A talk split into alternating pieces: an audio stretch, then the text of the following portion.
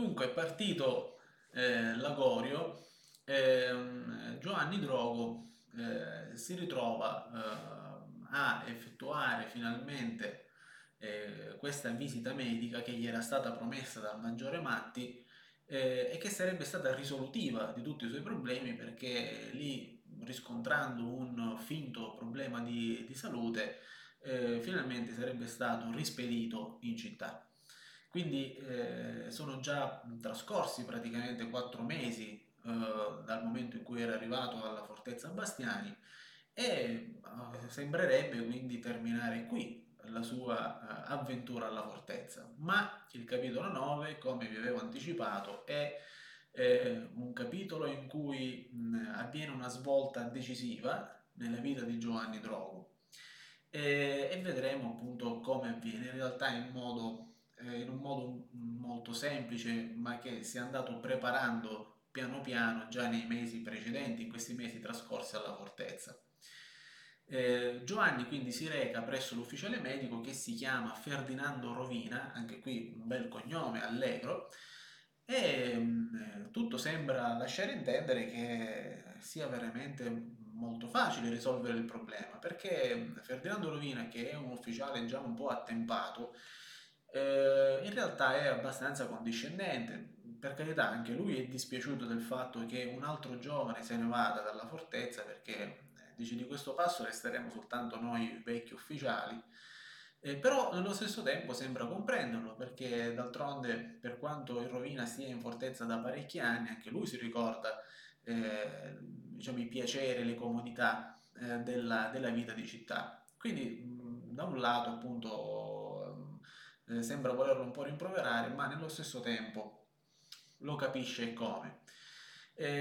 Durante l'evasione della pratica c'è un piccolo dialogo tra i due, ma in realtà Giovanni Drogo non ascolta tanto l'ufficiale, perché Giovanni ha questo problema, nel senso, quando lui, lo abbiamo già visto, quando lui parla con un ufficiale pensa sempre a qualcos'altro, non è mai troppo attento.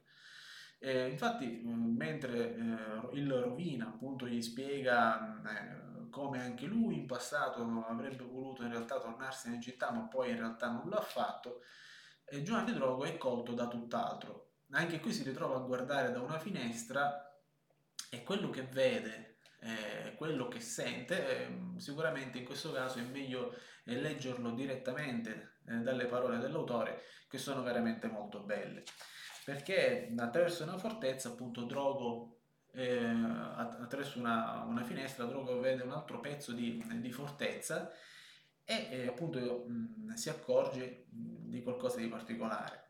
Infatti mai Drogo si era accorto che la fortezza fosse così complicata ed immensa. Vide una finestra o una feritoia aperta sulla valle a quasi incredibile altezza. Lassù dovevano esserci uomini che egli non conosceva, forse anche qualche ufficiale come lui, del quale avrebbe potuto essere amico. Vide fra lanterne e fiaccole, sul fondo livido del cortile, soldati grandissimi e fieri sguainare le baionette. Sul chiaro della neve formavano file nere ed immobili come di ferro. Essi erano bellissimi e stavano impietriti, mentre una tromba cominciava a suonare. Gli squilli si allargavano per l'aria vivi e lucenti, penetravano diritti nel cuore.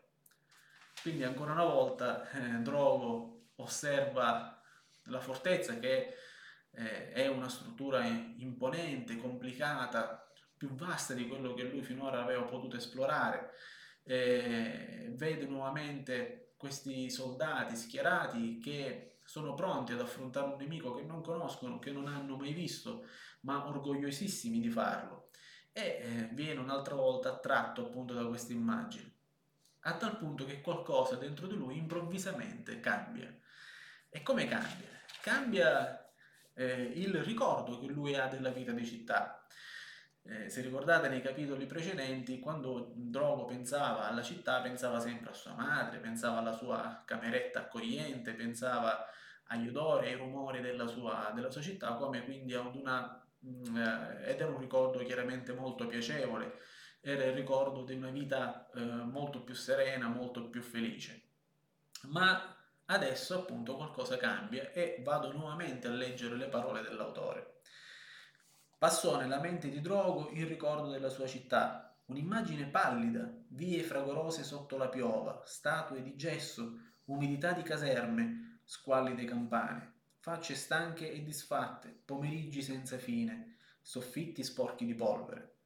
Qui invece avanzava la notte grande delle montagne, con le nubi in fuga sulla fortezza, miracolosi presagi.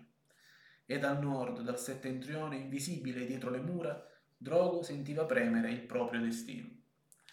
Quindi Drogo ad un certo punto si accorge che quella casa che lui fino ad ora aveva tanto ammirato e che aveva ricordato sempre con grande amore, in realtà non è poi una dimensione così bella, così piacevole, mentre qui dove si trova adesso, di fronte a questo nord misterioso, ricco di presagi, questo nord che promette una gloria che finalmente darà luce alla sua esistenza, si sente finalmente di fare una scelta, tant'è vero che improvvisamente blocca l'ufficiale medico e dice di stracciare le carte, di buttare via la sua pratica, perché lui sta benissimo e vuole restare. Drogo non vuole più tornare a casa.